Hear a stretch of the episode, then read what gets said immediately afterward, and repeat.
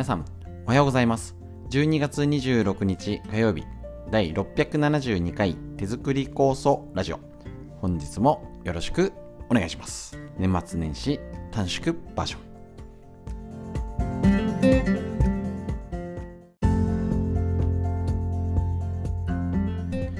こちら手作り酵素ラジオは埼玉県本庄市にあります芦沢治療院よりお届けしております私の母親が手作り酵素を始めてそろそろ40年。北海道帯広市にあります。十勝金星社。川村文夫先生に長年ご指導をいただいておりまして家族で酵素を飲み治療院ということで酵素の指導勉強会などをやらせていただいております。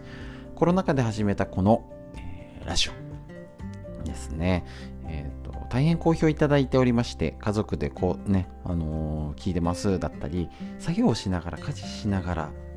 適当に気楽に聞ける良さがとっても好評いただいておりますのでぜひとも皆さんこのね年末の時期ですけれども少しでも聞いてですねまたね、あの年越しに向けて準備をやっていきましょう。もう今週でおしまいになります。ということで、えっ、と年末年始特別バージョンということでえー、と短縮版ということでフリーのお話1本とさせていただきます。ちょっと年始もちょっと予定では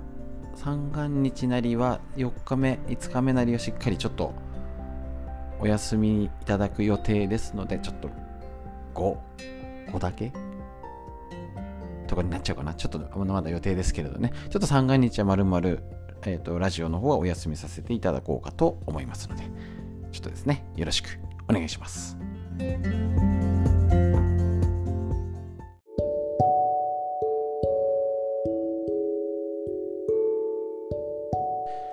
はい、ということで、もうね、今週で今年が終わりまして、最後の総決算ということでね、えっ、と、繰り返しますけど、また、ね、年末年始とかね、えっ、と、こういうちょっと人が動くときにまたね、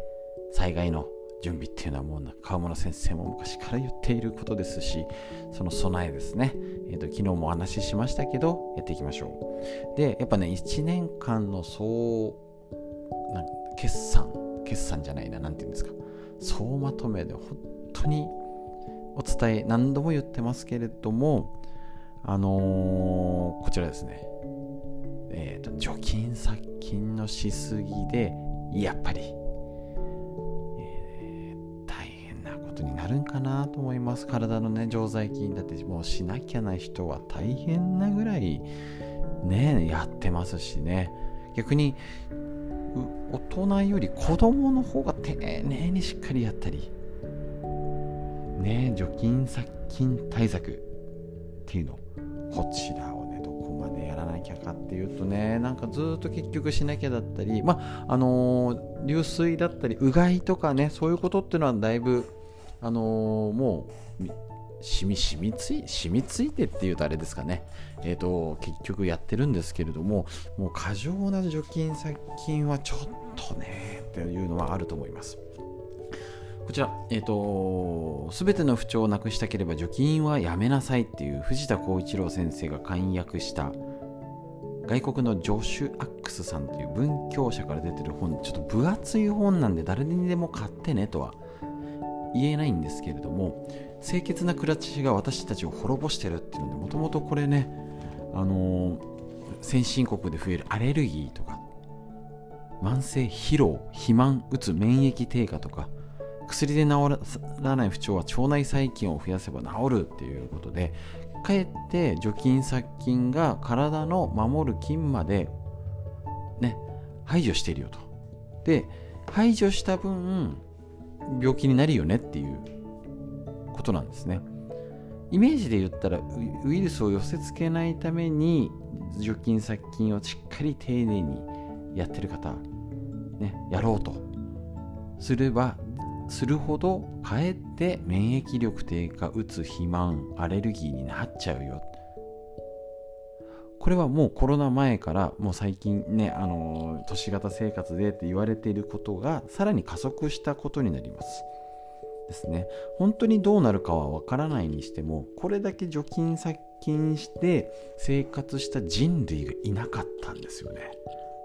ですよね。昔だってここに、えーとパンデミックで流行ったりした時にもここまでのアルコール消毒とかねしてない。まあ逆にちょっとね薬剤使って悪い排除の仕方をしてた時期もとかね国や地域があったとは思うんですけど、ね、特に日本人は徹底した除菌殺菌やりまくってますしもちろん最低限それでなんかねあのー、防げた病気もあるかとは思うんですけどこのね多分微生物の居心地っていうか勢力図争いも変わってきている。もうこれは前からこのラジオでも何度も言ってますけどだからなんか流行ら流行流行るウイルスとか細菌の流行る時期がずれてる。プール熱夏に流行るのが秋10月11月に流行ったり。これはこれからもまだまだ可能性があると思ってた方がいいってことだし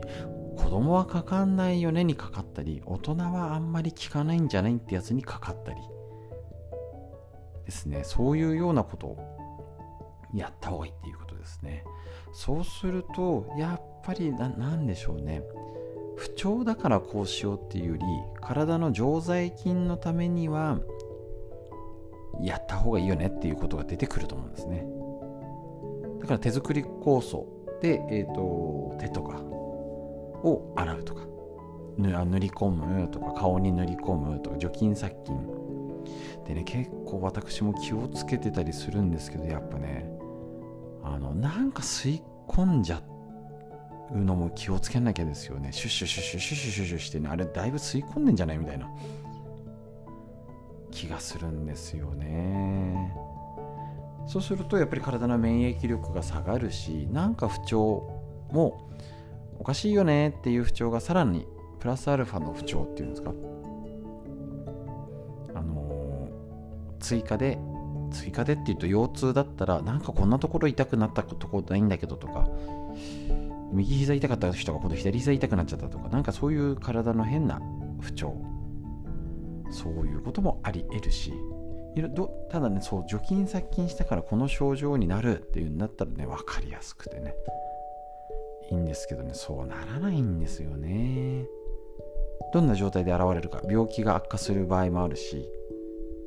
ね、その体の不調としてなったり精神面、ね、うつとかここに免疫力低下になるって言ってね。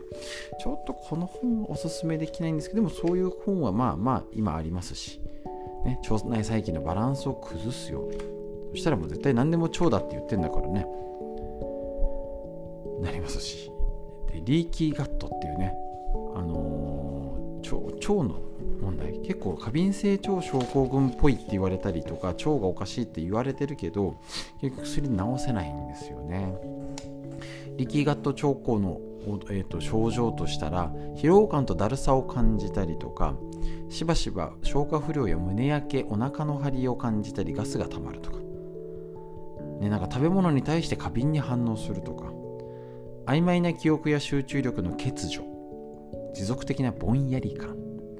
目の下のクマのような肌の変化や湿疹感染ニキビなどの肌の炎症に気づくこともあるということなんですね。で、えーと、とにかくね、この場合簡単に言うと土を食べるっていうのがあるんですけど結局手作り酵素でいいと思うんですけど例えば手作り酵素飲むと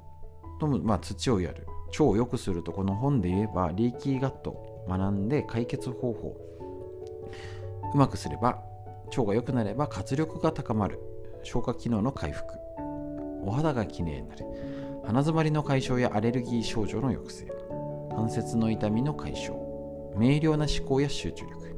自分の体や自信に対する自信が出てくる。メンタル面。代謝の増加。ですね。体重が減るよと。ホルモンバランスの安定感情の起伏の減少。逆にこういうのがある人も腸の問題なん逆逆のね今言った逆です。活力がないとか元気がない消化機能がダメとかお肌がもう鼻づまりや咳多いんですよね今ね子供にも。関節が痛くて集中力が、ね、どんどん体重が増えちゃって安定しなくて感情がねみたいな方は腸の問題あるかもしれません。で誰もが家族全員自分も含めてみんながこういうのに対して悪い,、まあ、悪いことしてたと言わざるを得ない状況にあるしもうしてたのはしょうがないじゃんね。全部無理だしうちなんかにも治療院でやっててマットとかね、まあ、ま枕とかをシュシュシュシュシュシュいまだにちゃんとしております。ただなるべく手は流水だったり、ね、直接噴霧はなるべく減らすですね。だったり、ね、そういう自、ね、自分の裁量でできるお仕事の方はいいですけどもうそうじゃない人だったりもう十分じゃあマイナスなことしちゃったじゃん。ダメだね。じゃなくてじゃあそこにしっかり目を向けて事実を見つめてじゃあ今やれることやろう。その常在菌まあやるのしょうがなかったね。特に前はねもうこれから全然違うよねって時に何もしないが一番良くない選択肢なんじゃないかなと思います。そこでじゃあ、ね、そこで手作り酵素あるとじゃあ腸内常在菌よくしようだったり例えば混ぜるっていうこととってもいいですよね。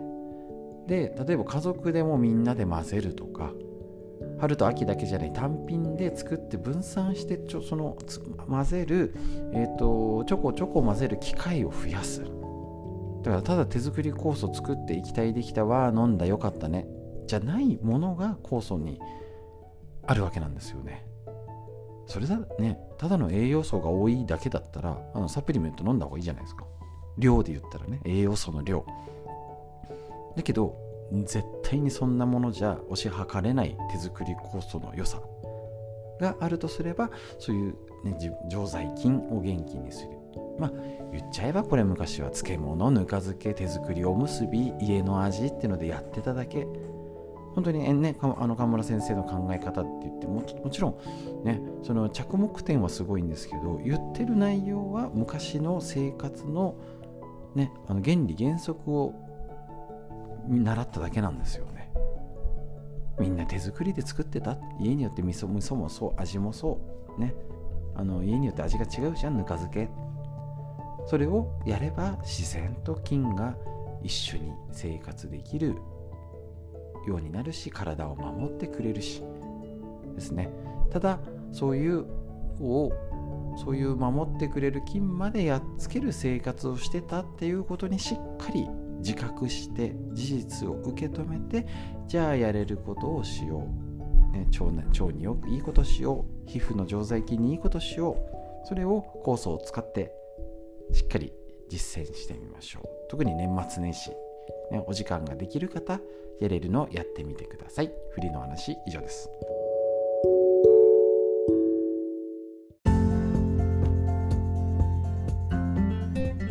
ということで以上になります。ただいま年末年始特別バージョンということで短縮版としてお届けさせていただいております。えっ、ー、と、老化についての続きはね、年明けから休み明けてからお届けしますけれども、